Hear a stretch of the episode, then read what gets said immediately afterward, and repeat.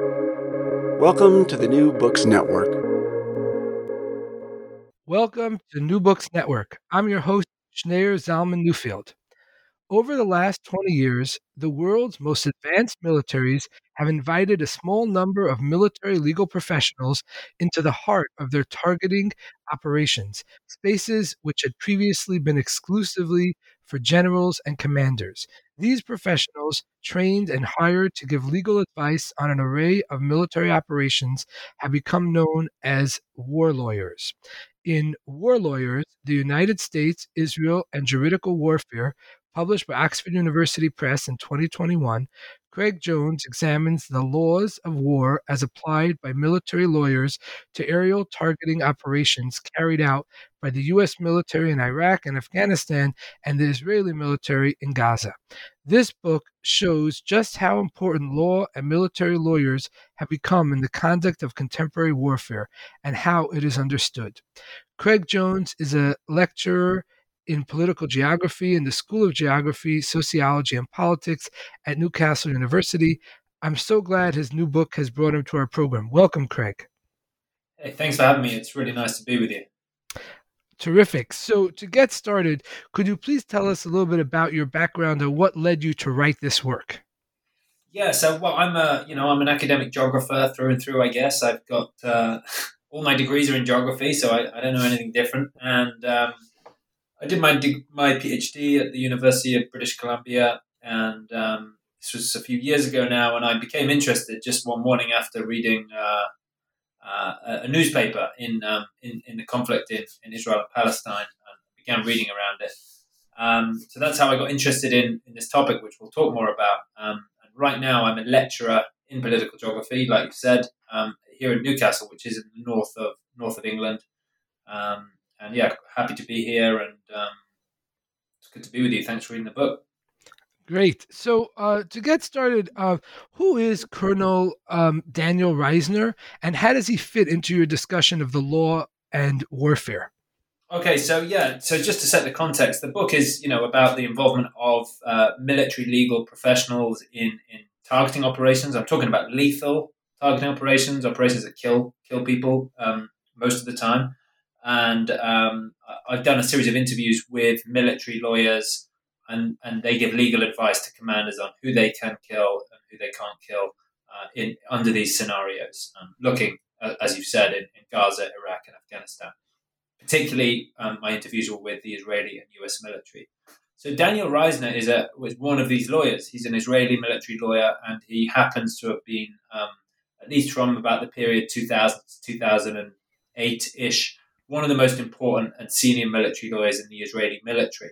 I, I um, use him as a hook uh, in the opening to the book um, because he was involved in very high level decision making uh, for the Israeli military. Uh, and he plays a crucial role in this story because it was him, along with some others in the Israeli military, who learned from the US experience um, of employing legal advisors in targeting operations and that's something that he wanted to bring to the Israeli military.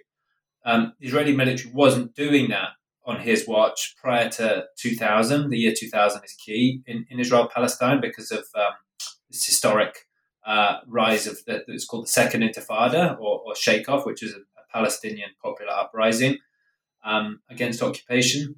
And um, he he wanted to consult military lawyers, and, and he had read U.S. history. He was a keen historian, and um, he learned that the military lawyers in the US had been doing this for a decade or so. Um, and he brought that practice to the Israeli military. Uh, and so in the book, I document a sort of highly dramatized case where he's called in a mili- uh, to the military commander's headquarters who can't make a decision on whether or not to try to strike a particular target. So they call upstairs and say, "Hey, Daniel Reisner, can you help us make the decision?" Uh, and so he's a he's a lawyer in the book. He's a key decision maker, and ultimately that's that's what the book's about. He's, he plays a pretty crucial role. Right, right. I, am thinking for listeners um, uh, who might be familiar with the movie Eye in the Sky, the 2015 uh, movie with Helen Mirren, um, uh, it sort of describes uh, a scene very much like the one uh, you were just describing, where there's a bunch of of of military people in a room together deciding about whether or not they they could or should attack a particular target uh, with uh, uh, unmanned um, uh, military um, uh, um, uh, airplane and shoot, you know, a, a, rocket or something and kill some target, and then they bring in the lawyers to try to help them decide, you know, whether or not this is technically a legal action to take. Um, and so uh, the one thing to think about is um, what countries have these war lawyers? Yeah, it's a good question. And, uh, you know, for listeners, once you're done listening to this podcast, do go watch the film Eye in the Sky. It's a good one and, and puts, um, you know, puts the dramatization on what the book's about. Um, in terms of the uh, yeah, how many countries have this? Uh, not many. Um, the US has led the way historically um, in in employing military lawyers in targeting operations. Uh, they've been around for a long time. Um, military lawyers and the corps to which they belong, the unit to which they belong, boasted it's the oldest and largest law firm in America. Um, but they didn't, they haven't done the targeting operations really until the 1990s. Israel followed suite in the 2000s. The UK has been doing something similar, although not as extensively involved, partly because our military operations aren't as big here in the UK as, as our Israel um, Israel's operations in the West Bank and Gaza, um, and, and, and, similarly the US, you know, um, Iraq, um, Afghanistan, and, and well, many other places. Let's just put it that way. Um, and um, other NATO states also have these military lawyers. So by and large, you know, without making too much of a generalization, it is mainly, you know, quote unquote, um, Western um, Western military powers. Uh, so NATO member states uh, and the US and Israel uh, who consult these military lawyers regularly.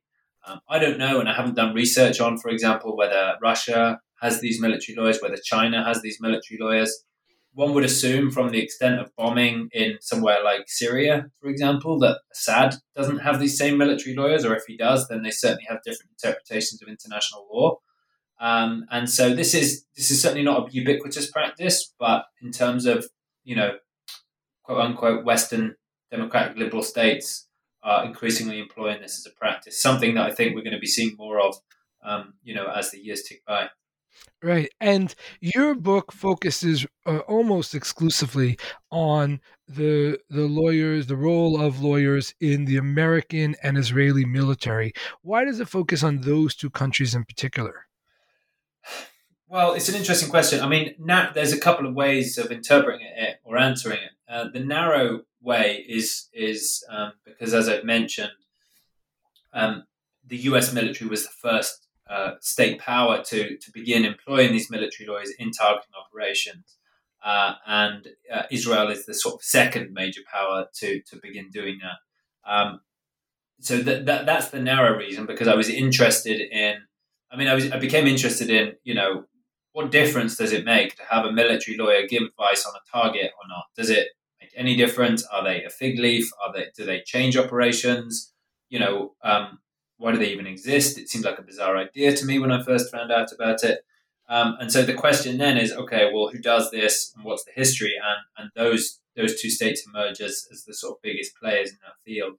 I think more broadly uh, and sort of more conceptually in a way, um, I think what you're seeing with those two states specifically, the US and Israel, is um, certain interpretations of international law or obligations under uh, international law that, if you like, push the envelope of international law, that push at the edge of what is permissible in international law.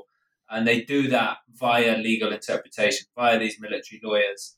Uh, uh and in the post 9 11 era, I think you really see this come to the fore with sort of creative legal interpretation, is to put it one way. You know, there was all the stuff, obviously, in Guantanamo and, and the torture and uh, and that sort of stuff. There was also this rise of targeted killing, which is you know that that scenario you referred to with with unmanned aerial vehicles, uh, also known as drones, which have been striking in, in the global borderlands in Yemen and Somalia and, and Iraq, Afghanistan, many other places. And so those two states have a specific form of warfare, um, a sort of, um, in some ways, an invisible form of warfare that that that is like a, global extrajudicial killing um, uh, you know, where, whereby they're killing individual terrorists in many different parts of the world. And that requires a legal rationale for doing that. Uh, you can't just do that. You know, you can't just make this stuff up and, and go kill people the other side of the world. Um, you need lawyers in order to do that. And the states that are leading the way in that, in my opinion, I think, and the, the empirical evidence shows that the US and Israel are doing that far more, far better, or far worse, depending on your view, than, than anyone else. Right, and you sort of touched on this already, but to help uh, to help us understand this a little more, if you could expand on it a little bit, this issue of what really is the role of the war lawyer, specifically, does the involvement of war lawyers actually make the decisions regarding legal targeting operations any more, you know, humane in, in, quotes, you know, or limited in some way, or does it simply place a veneer of legality on what is actually morally unjustifiable. And just to, to put a fine point on the question, you mentioned uh, just now that these operations are, quote, invisible. But the the, the the the irony, of course, is that they're never invisible to their targets, mm. right? I mean, they're invisible maybe until they get hit, but you know, once a, a, rocket or something is, is sent through someone's window and a building explodes and kills a bunch of people, all the people living there are perfectly aware of the, the action that has been taken, right? That it, they may not know necessarily uh, definitively who the uh, you know who who sent the rocket you know who is the the perpetrator of this act but they're perfectly aware of what happened to the building you know so I, think it raises the question of just, um, in other words, who. It, it, it, what I'm trying to get at is like who who are we really like even just to expand to to to go out a drop uh, a drop more and think about the idea of like top secret something these operations are highly secretive whatever. But of course they're who are they top secret from? You know they're top secret certainly for, uh, from the population of the country whose military is carrying out these operations. But they're not top secret from the targets who are impacted by these operations. Yeah. you know what i mean yeah, absolutely. Look, I'm a I'm a geographer, so this is this would be a crucial reading for me. Um, I think that much of global politics, much of global war at the moment, you know, if we're going to get meta about it, is marked by this, what you're saying, this geographical separation of where violence takes place. Obvious, you know, obvious historical cases. When was the last time the U.S. Um, fought a war on its soil? You know, other than Pearl Harbor, other than if you want to construe it as an act of war, um, 9/11. The fighting is always done elsewhere, which means that you know, when things are top secret, when things are invisible, they are invisible to populations at home, domestic populations in the US that have become war weary, that are no longer interested in the wars in Iraq and Afghanistan because of the toll, because we can't win them, because it wasn't an easy victory, just like Vietnam.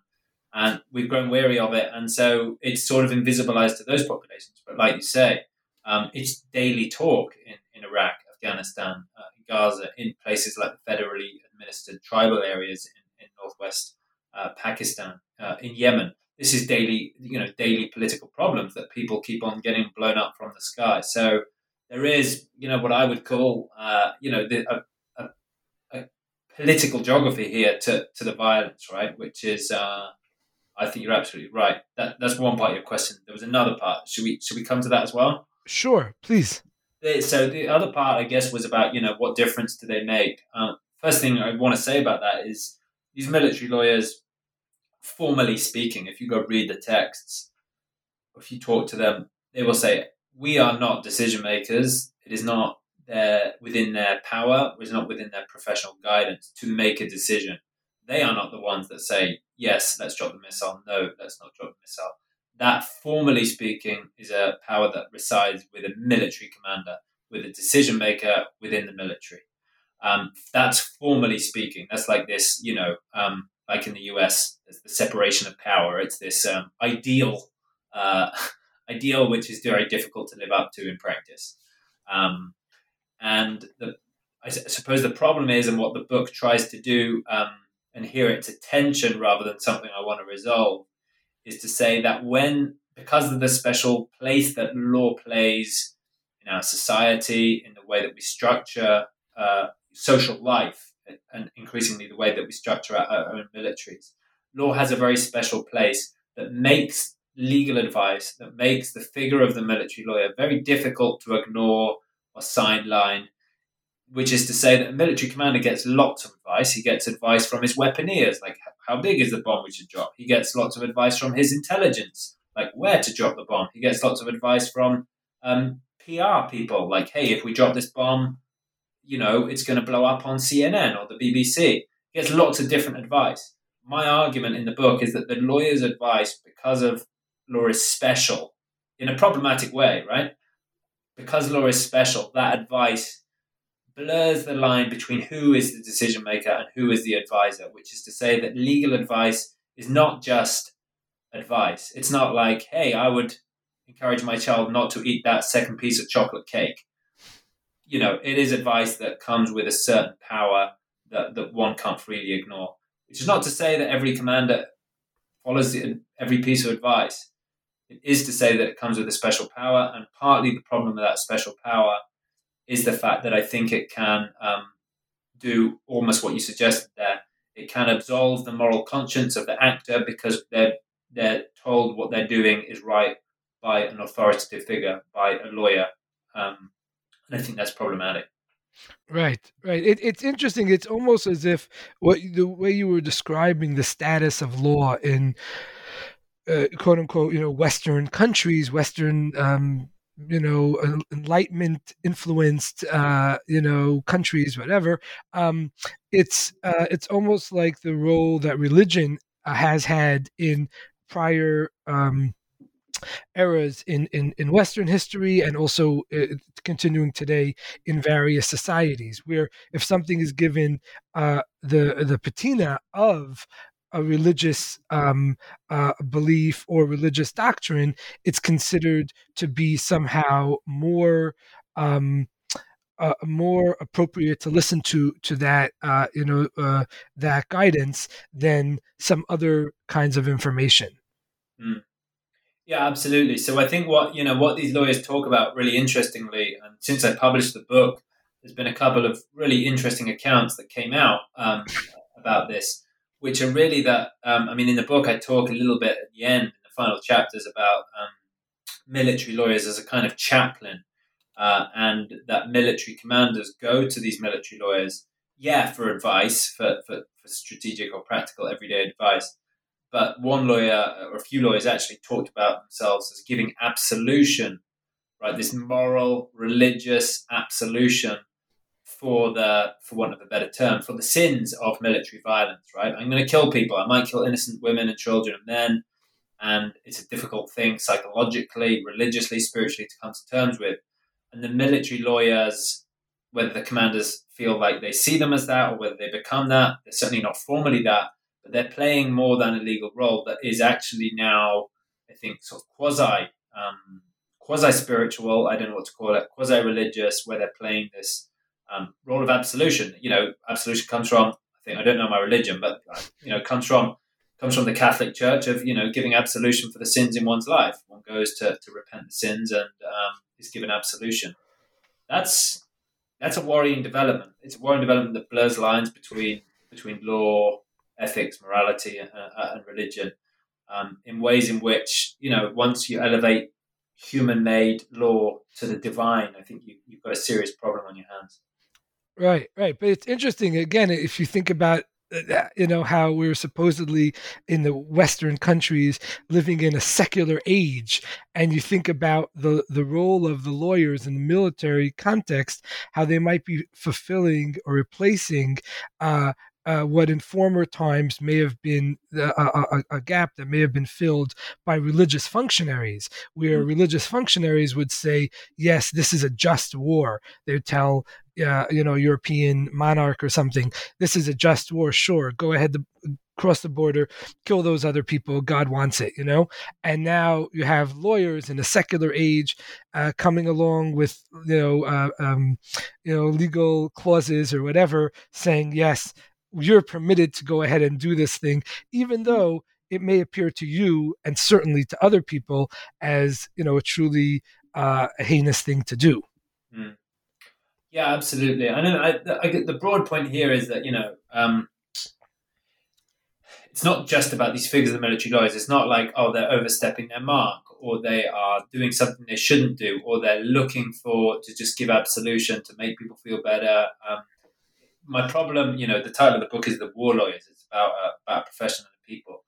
The wider problem is that international law allows them to say and do the things that they say and do on a daily basis and and you know it's that sort of permissive power, and they are in some ways just the vehicles for for that sort of broader uh, permissive power. Um, and I think I think you're right that when you when you get that blurring, um, they do feel fulfill that certain function. What it also does, uh, which is slightly different from the religious or sort of spiritual element, um, in our you know secular liberal societies, it's not okay to um, to say that one has a governmental procedure which is relying on some sort of uh, divine um, will. And in, in place of that, you get law um, and law as a lie, as law as, as providing objective answers to uh, serious political or moral questions that, you know, whereby it's less subjective to ask a lawyer because there's process and protocol. So you have this whole apparatus targeting is a is a is a technological bureaucratic mechanism which divides a complicated business of killing people into bureaucratic individual tasks. Uh, and the lawyers really sort of help that. They help um, cover that complicated business, that moral and political business, in in a proceduralism. Um, and maybe there's proceduralism to religion too, um, but it's this displacement to procedure, to seemingly objective standards, of you know something like due process and proportionality and necessity. Um, by the way, due process doesn't exist in this sphere. That's um, you know that's a way too high threshold. Yeah. By the way, there's definitely proceduralism in religious uh, context. I, I study sociology of religion, but anyway, we'll we'll, we'll move off of the religious angle uh, uh, for now. Um, uh, I'm curious. Um, you, you we are talking about law, and there are these lawyers, and there's lawyers in different countries that are fulfilling similar functions. What law? Uh, kind of uh, uh, concretely speaking, what law are they interpreting and and analyzing in order to come up with these determinations? Yeah, great question. Um, it's not necessarily easy and straightforward, and sometimes it changes. But but um, the simple answer to the question is that these lawyers are dealing with a sphere of law has two names. Uh, one is international humanitarian law (IHL), and the other one is laws of armed conflict, or sometimes called LOAC or LOAC essentially that those those are that's just literally two um, two bodies of law, two two two names of the same body. You can also shorthand it to the laws of war.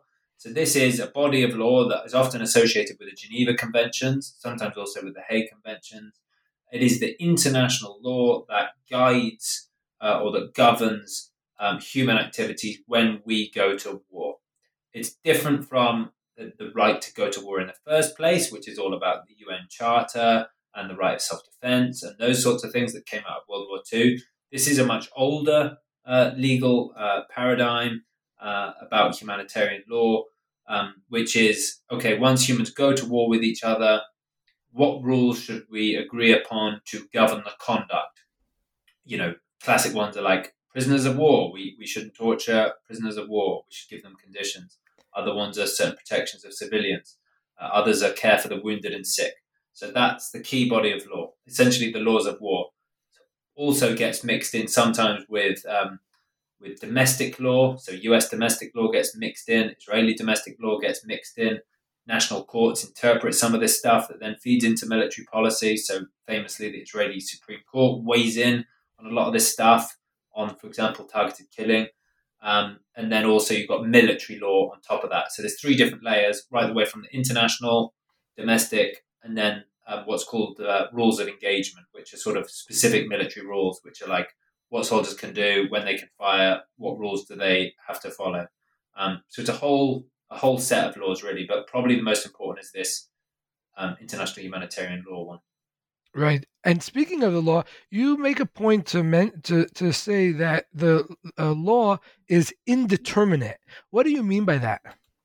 so yeah, my thing is uh, this might be a bit whack for, for some listeners, but uh, my my sense is that you know the law is, is a is a, is a human made phenomenon, and it doesn't have any exterior reality over the um, interpretations or, or our individual interpretations uh, or judges' interpretations of it. So my sense is that when military lawyers come in to a targeting room and want to make a decision about the legality of something, the law is not you know it's not there in a book, it's not there on a page waiting to be found as some objective truth. In order to say hey, yes, this is illegal, or no, it's not illegal. One has to do a lot of interpretive work, which is nothing to do with interpreting the law. You can't just read the Geneva Conventions and get a simple yes no answer. You, as listeners on the other end of the on the other end of this, you know, might have a very different uh, interpretation of, hey, there's a scenario: can we kill these, you know, um, Hamas militants? Yes or no? There could be a hundred different interpretations uh, of that. Those interpretations require interpretations of everyday realities that have got nothing to do with law, such as what is the value of the target? Um, what, what is the risk of the civilians next door? How much do we value uh, the life of a school child next door who might be killed? Um, how much, you know, collateral damages are going to be by way of buildings and schools? Um, what kind of missiles do we have? Um, why don't we have a better missile that's more precise? Those things have got absolutely, in my mind, absolutely nothing to do with the law per se and yet those concrete realities from sort of everyday life boring stuff you know what's the building made out of is it is it wood is it going to burn or is it going to fall? Um, and not legal questions and yet they weigh so heavily on legal calculations in such a way that you know going back to my scenario it's not just a case of yes or no but you need to interpret the world and you're going to get very different answers to that question. So my sense is that law and you know that this is a very practical example but um, more philosophically, law law has ambiguities which require interpretation. That law has actually no meaning until it's interpreted.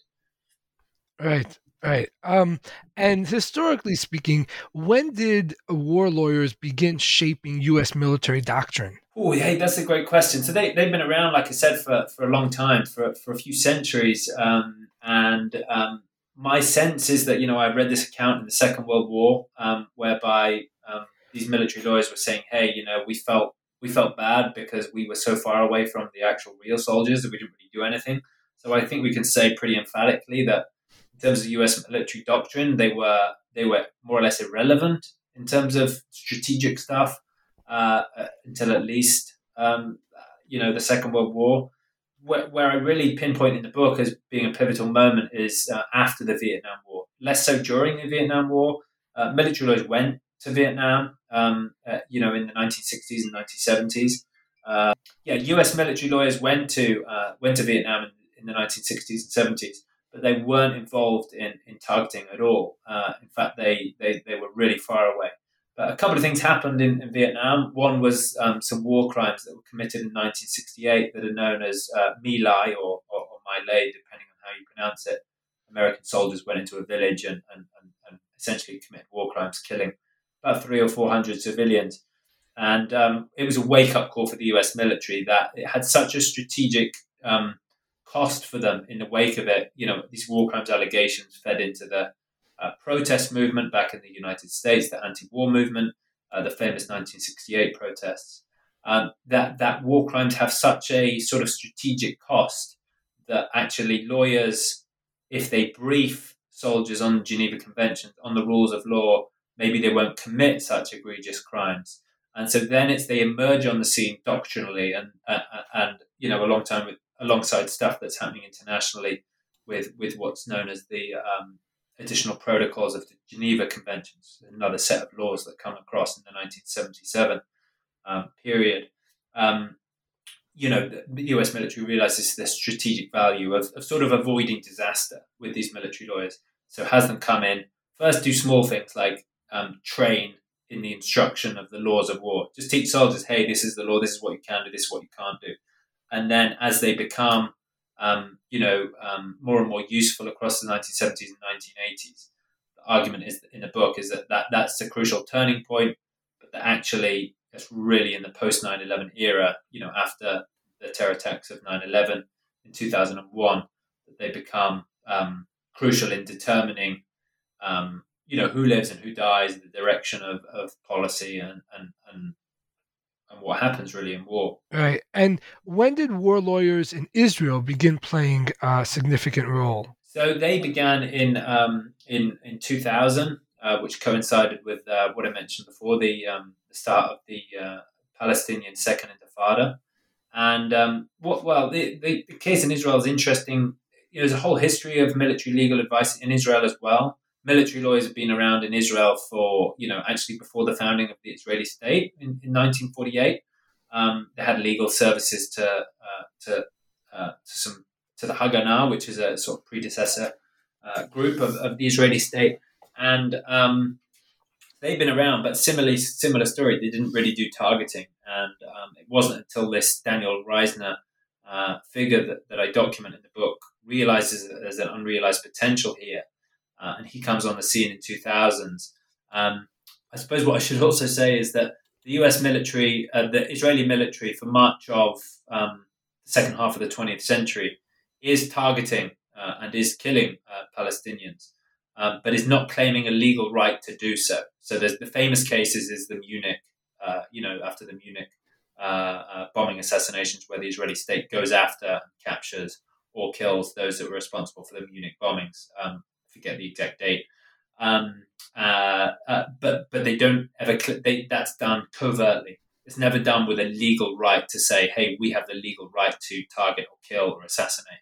That changes in 2000 with, with Daniel Reisner and with Intifada because uh, what they want to argue is that with the second Intifada, a threshold of violence is uh, is is crossed, where, whereby Palestinians have become so violent that they need new legal procedures, that need war powers. They want to activate this international humanitarian law, get lawyers in, and essentially start, you know, targeting and killing Palestinians with a legal right and, and with some sort of legal process.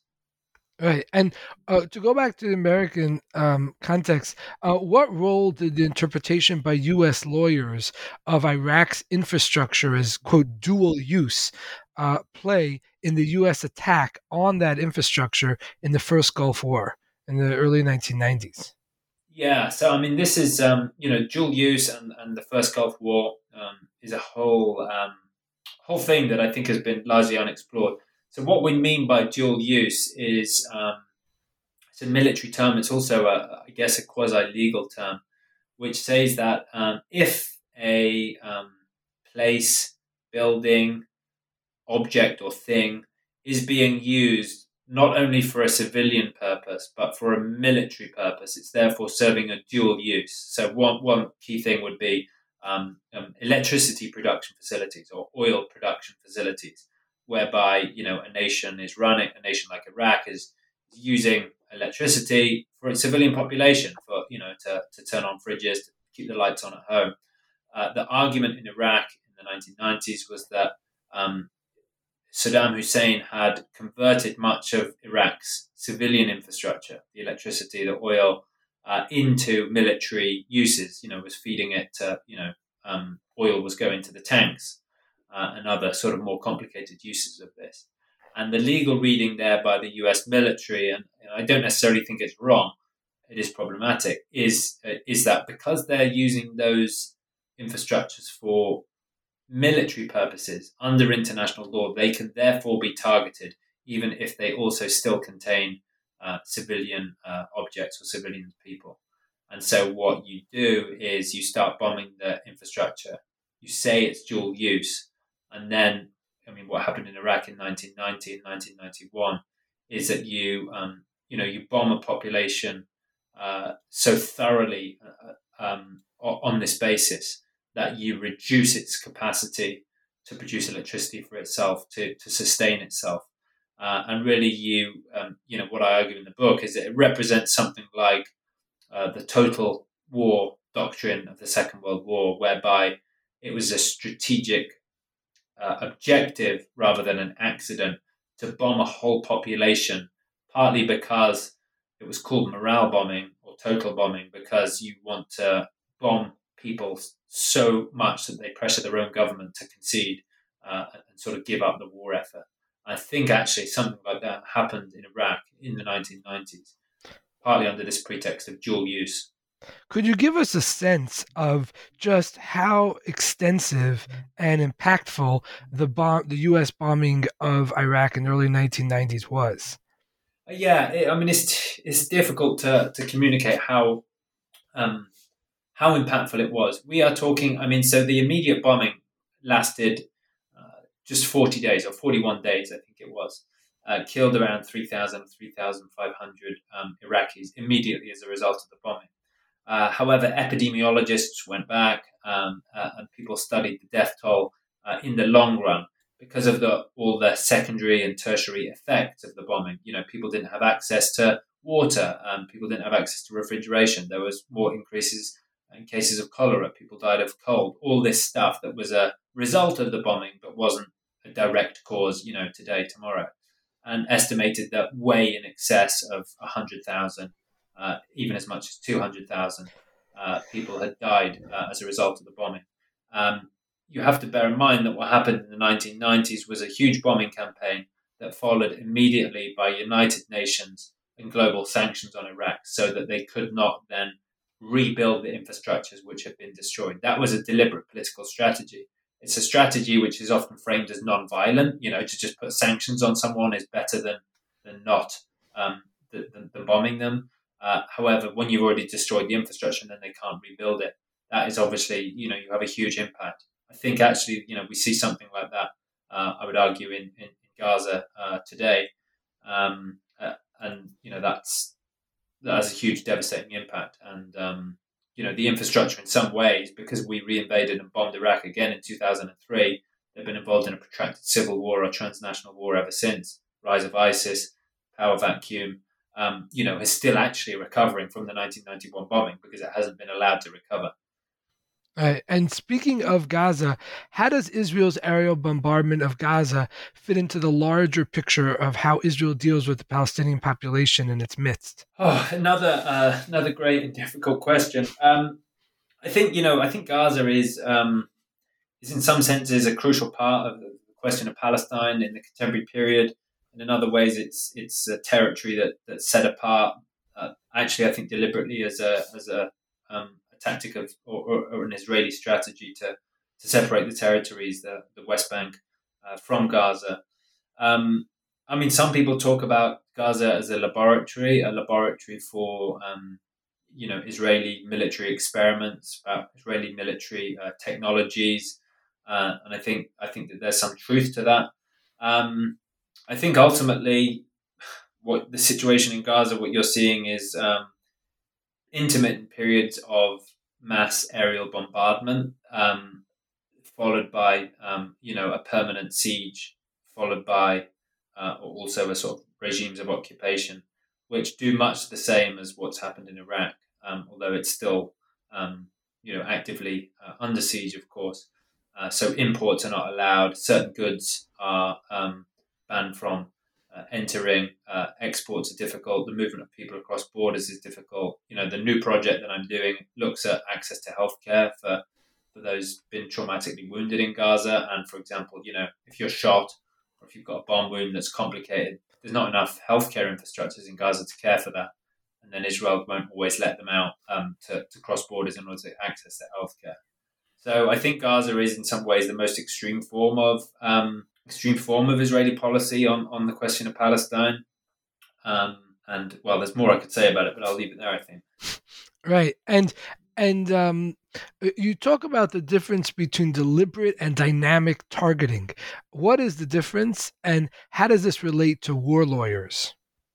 Yeah, okay. So deliberate and dynamic targeting is um, basically one. So deliberate is, is planned targeting. So it's where you know got a target in advance and you know you want to strike it, let's say it might it might be a building, it might be a bridge or a weapons depot where you've got some intelligence in advance, you know, and then a few weeks down the line or a few days down the line, uh, you want to target that. Um, and then the dynamic target is one where, um, you know, when the pilot takes off uh, on his or her flight, um, you don't necessarily know what they're going to target. Maybe something emerges during a battle, like you see a you know a quote unquote terrorist emerge from a building, get in his or her car and drive down the street. That would be a dynamic target because it emerges in real time. So The difference there is is just about you know is it planned? Is there a planned component to it, or is it is it live? Uh, often military operations these days blur the two, um, and um, you know increasingly what happens in, in in, both Gaza and, and major theaters of war such as um, such as Iraq uh, and uh, well Syria as well. You know, with regards to, to Russia, is that in the first days and weeks, actually Israel's done this for some time and is really good at doing it all the way back in, in, in into the 1967 war.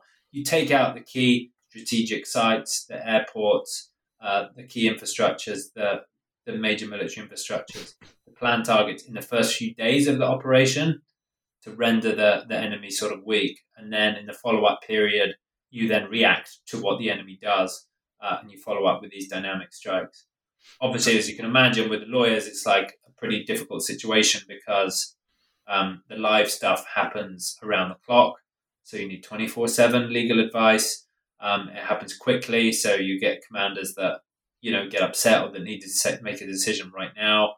Lawyers want more detail. They want more, um, you know, fidelity of information, um, more time, and they don't have time. And so that that obviously presents a pretty serious situation for how do you give legal advice to someone who requires an answer in like ten seconds or one minute. Right, right, eh, right. That's really interesting, and I mean, I think it it it it challenges the very idea of a deliberative legal process if you need it, the answers immediately.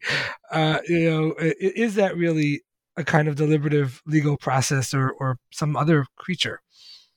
Yeah, exactly. I mean, the, the, thing is, right, is that we, we come to associate law, and you know, whether it's because we're watching TV and we're watching these prolonged or protracted legal trials, uh, as as a deliberative process. It's something that takes time. You know, if if you've ever done jury service, it takes a long time to even you know be a juror on, on a on a on a jury. Um, things take time. Law is notoriously small for victims.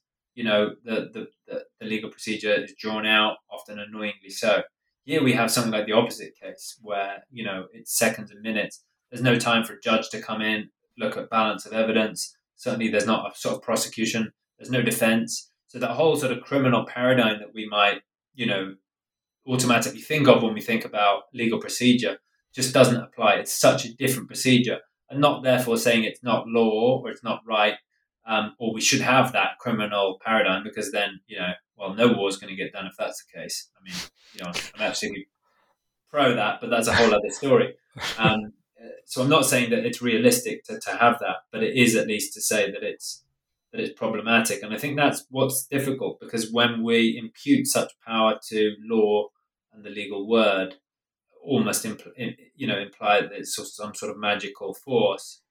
And then we look at actually how sort of arbitrary and quick and and you know it might be a I mean in one case that I that I've read about recently since the book was published legal advice was a table tennis bat in in a guy's hand in the operation room and, and with one side red and one side green. And you know he needed to turn it over and when it went green that was yes. I mean if that's what legal process and procedures come to again, that's not a criticism of that process, but that's a we're reducing huge, huge, huge problems of, about law morality, killing who killing other people, you know, because because the table tennis bat goes up and it's green. Right, right, definitely, and it's interesting to think like you mentioned in the in the start of our conversation that the the law has a particular almost revered status in western society and culture and it's interesting to think about you know how it got that status and to what extent is that status dependent on people's sense that the law is a quote unquote objective in some way but also deliberative and thoughtful and analytical. And it's because of these qualities or the assumption that these qualities exist in the law that uh, uh, possibly the law has the kind of uh, you know, very high status that it does in Western societies, and that if this kind of um, uh, uh, legal processes where people are, are, are making split second decisions and and uh, uh, and signaling it by the flip of a of a paddle that maybe this will uh, uh, erode or, or, or corrupt the very status of law in these societies. Mm. I think that's right. I mean, I can't answer the question of you know where it's come from. It's obviously a very historical, uh, contingent thing. I suppose you know we can look to it for, through completely other examples um, that have nothing to do, you know, with my book or this discussion, such as the role, for example, of law in the resolution of sexual violence or sexual assault, with, for example, the Me Too movement, whereby victims of sexual assault have become so thoroughly disillusioned with the legal process because it systematically failed them. I mean, arguably systematically failed them in the US case, right up to the Supreme Court, because we have a potential, um, you know, uh, sexual assailant in, in the Supreme Court. Um, that one, possibly more than one, possibly more than one. Well, okay, documented, yeah. documented more than one. Okay, yeah, well, at least two. right. Well, there we go. Uh, you know, in the highest power, and um, so so what happens then to that law and legal system when it, it, it fails to function for those who it's designed to protect? They lose faith in it. Um, and then we talk about the law as something which, which you know, is, is no longer useful to particularly vulnerable communities, and therefore, you know, we go to other languages. We go to towards social justice, or we take to the streets, uh, and you know, we find Me Too as a movement, as a social movement that has sometimes a language of law, um, and you know um, Harvey Weinstein and, and, whatnot go through a court and legal process. Um, some do, some don't, but there's much extra legal work to be done, I suppose. And so I don't know. You transfer that back to law or uh, to military context, and I'm not sure. I mean, in some ways, obviously, I'm I'm pretty cynical about what's happened to the process of law in military spaces. So much so that I don't think it serves the people who it should serve. I guess, is a wider question of whether the law, the international law, was designed to ever serve the victims of military violence, not its perpetrators, which is probably where I'd stand on the issue. Right, right, that, right. I mean, I think your book, I think our, our discussion of your book just highlights how uh, uh, fascinating your book is and how complex the issues it grapples with. Uh, we could, you know, talk for, for you know endlessly about all sorts of of related topics and i think it is interesting to think about um, sort of why the law and war lawyers were introduced into the military as you said because of the status of the law in these societies and how uh, potentially the very process of incorporating lawyers in such a formalized and and and um, uh, you know bureaucratized uh, uh, uh procedural way could actually diminish the status of law, thus making it useless to have lawyers in the military serving this function. Yeah, yeah, absolutely. You know what? I'm gonna you know say something here that um, that, that sometimes goes against my own political position, but military lawyers and militaries aren't the only ones that have sort of you know brought law into disrepute in this regard. So I mean, anytime anytime civilians are killed in modern war, we see this almost daily in global news. Um, you know, in the various contexts that, that our listeners are listening to, um, uh, and as you know, some civilians die almost invariably. Various different constituents from the international community, sometimes the UN, uh, often you know human rights organizations and human rights uh, people on, on Twitter and, and in and in media will say it's a war crime. that civilians were killed. It is a war crime. Uh, uh, that that is an incorrect legal uh, formulation most of the time um, because it's not it's not a crime to kill civilians. It's a crime to kill civilians in certain ways. And so what what what the militaries uh, get frustrated with is this sort of misusing of the law um, to say, you know, like to, to, to hold militaries to a higher threshold to say that, like, even if you killed one civilian, now we're going to accuse you of a war crime. Um, I think, like I say, I think that's an incorrect legal procedure, uh, an incorrect legal reading. Um, but but what they're doing when they do that, when Human Rights Watch do that, when Amnesty International do that, you know, I'm, I'm broadly sympathetic, but they are um, they are one they are sort of, I think, misrepresenting law um, for what it says. Uh, but two, and more importantly, they are resorting to the very language of law that the military uses and that the military can come back with and say, well, hang on a minute. It says here that, you know, as long as you take into account X, Y, and Z, you can kill civilians. So it's just the wrong language to use. And it, it it, results in a sort of mutual erosion from the military side and from the humanitarian side. Um, and this is, um, you know, we don't have to get into it, but this is what's now called lawfare, uh, the use of law as a weapon of war. It's become law has just become irredeemably, irredeemably strategic. If you don't like what someone's doing, just call them a war criminal. Say they've killed civilians, and, and you know, for the most part, publics don't really understand the nuances of law. So what counts as law is what what gets counted or what gets said as a war criminal. That's the poverty of international law, and it's a sort of you know, it's I don't think it's a useful discussion.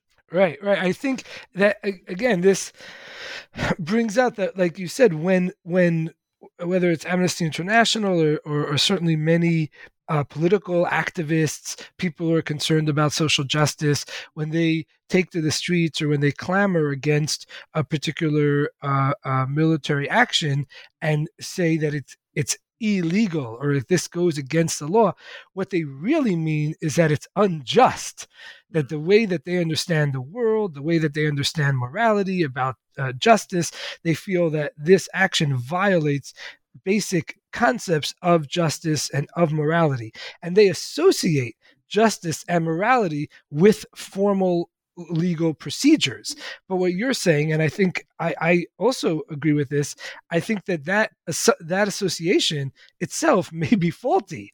That that when we think about um, uh, the law, especially when it pertains to military actions and and warfare, uh, the law may not necessarily or certainly may not intrinsically be moral or just. It's simply a, a, a set of, of of guidelines to execute warfare. And if you follow those guidelines, then you're technically uh, uh, um, uh, following the law. I mean, there's a um, a meme on Facebook that goes around a lot that that highlights this point, and it says that you know the Nazis that uh, uh, when the Nazis killed Jews, they were within the bounds of the law, and when Germans or others tried to resist this uh, genocide, they were acting illegally.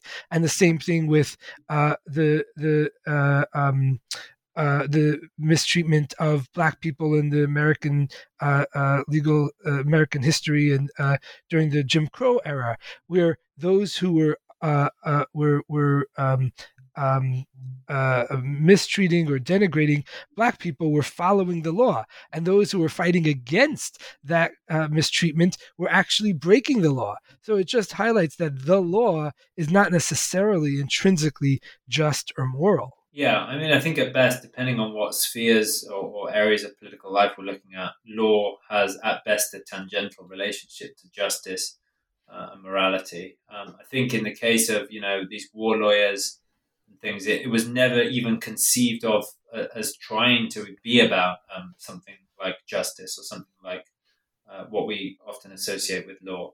Um, I mean, by and large, it was a, was first conceived of as a way of um, protecting soldiers, you know, protecting them when they got wounded and sick, and then it became uh, a strategic calculation about, um, you know, protecting civilians in war um, it wasn't really about justice. Even the protecting civilians in war had a strategic element. It doesn't make any sense to kill civilians in war. Um, it wasn't necessarily, oh, because it's nice and fluffy and justice to not kill civilians. Um, it had a counterproductive effect. You know, you kill civilians like you do in Vietnam, and the population turns against you. That happens the world over. The history of warfare is is, is that that actually it's uh, you know a strategic cost. So yeah, these things that you know, I mean, again, depends on what sphere we're talking about. Um, I, I, wouldn't. My book is fairly cynical of the role that law plays in particular ways, but that's because it's been taken up in particular ways by particular institutes or powers. I think law can be, uh, you know, a, a hugely uh, powerful force for good. Um, you know, uh, much work has been done, um, certainly in the 20th century. Uh, you know, I'm thinking particularly of the civil rights movement the human rights movement more broadly. Not that those movements don't come without costs um, to, to, to, advance causes, particularly of marginalized people. So I wouldn't I wouldn't be willing to throw the whole law out or whole of international law out. But certainly, um, along with others, people like Samuel Moyn, a, a, Yale historian, are talking about this at the moment. Um, we really need to examine the costs of what happens when we talk about things in a legal register. Right. Well, as you said, there's so much more to discuss about this topic, uh, but we'll have to leave it there for today. Thank you so much for taking the time to share your thoughts with us today. Hey, thanks for having me. I've really enjoyed this conversation, and uh, hope listeners enjoy it too. That concludes our program. Thanks for listening, and have a great day.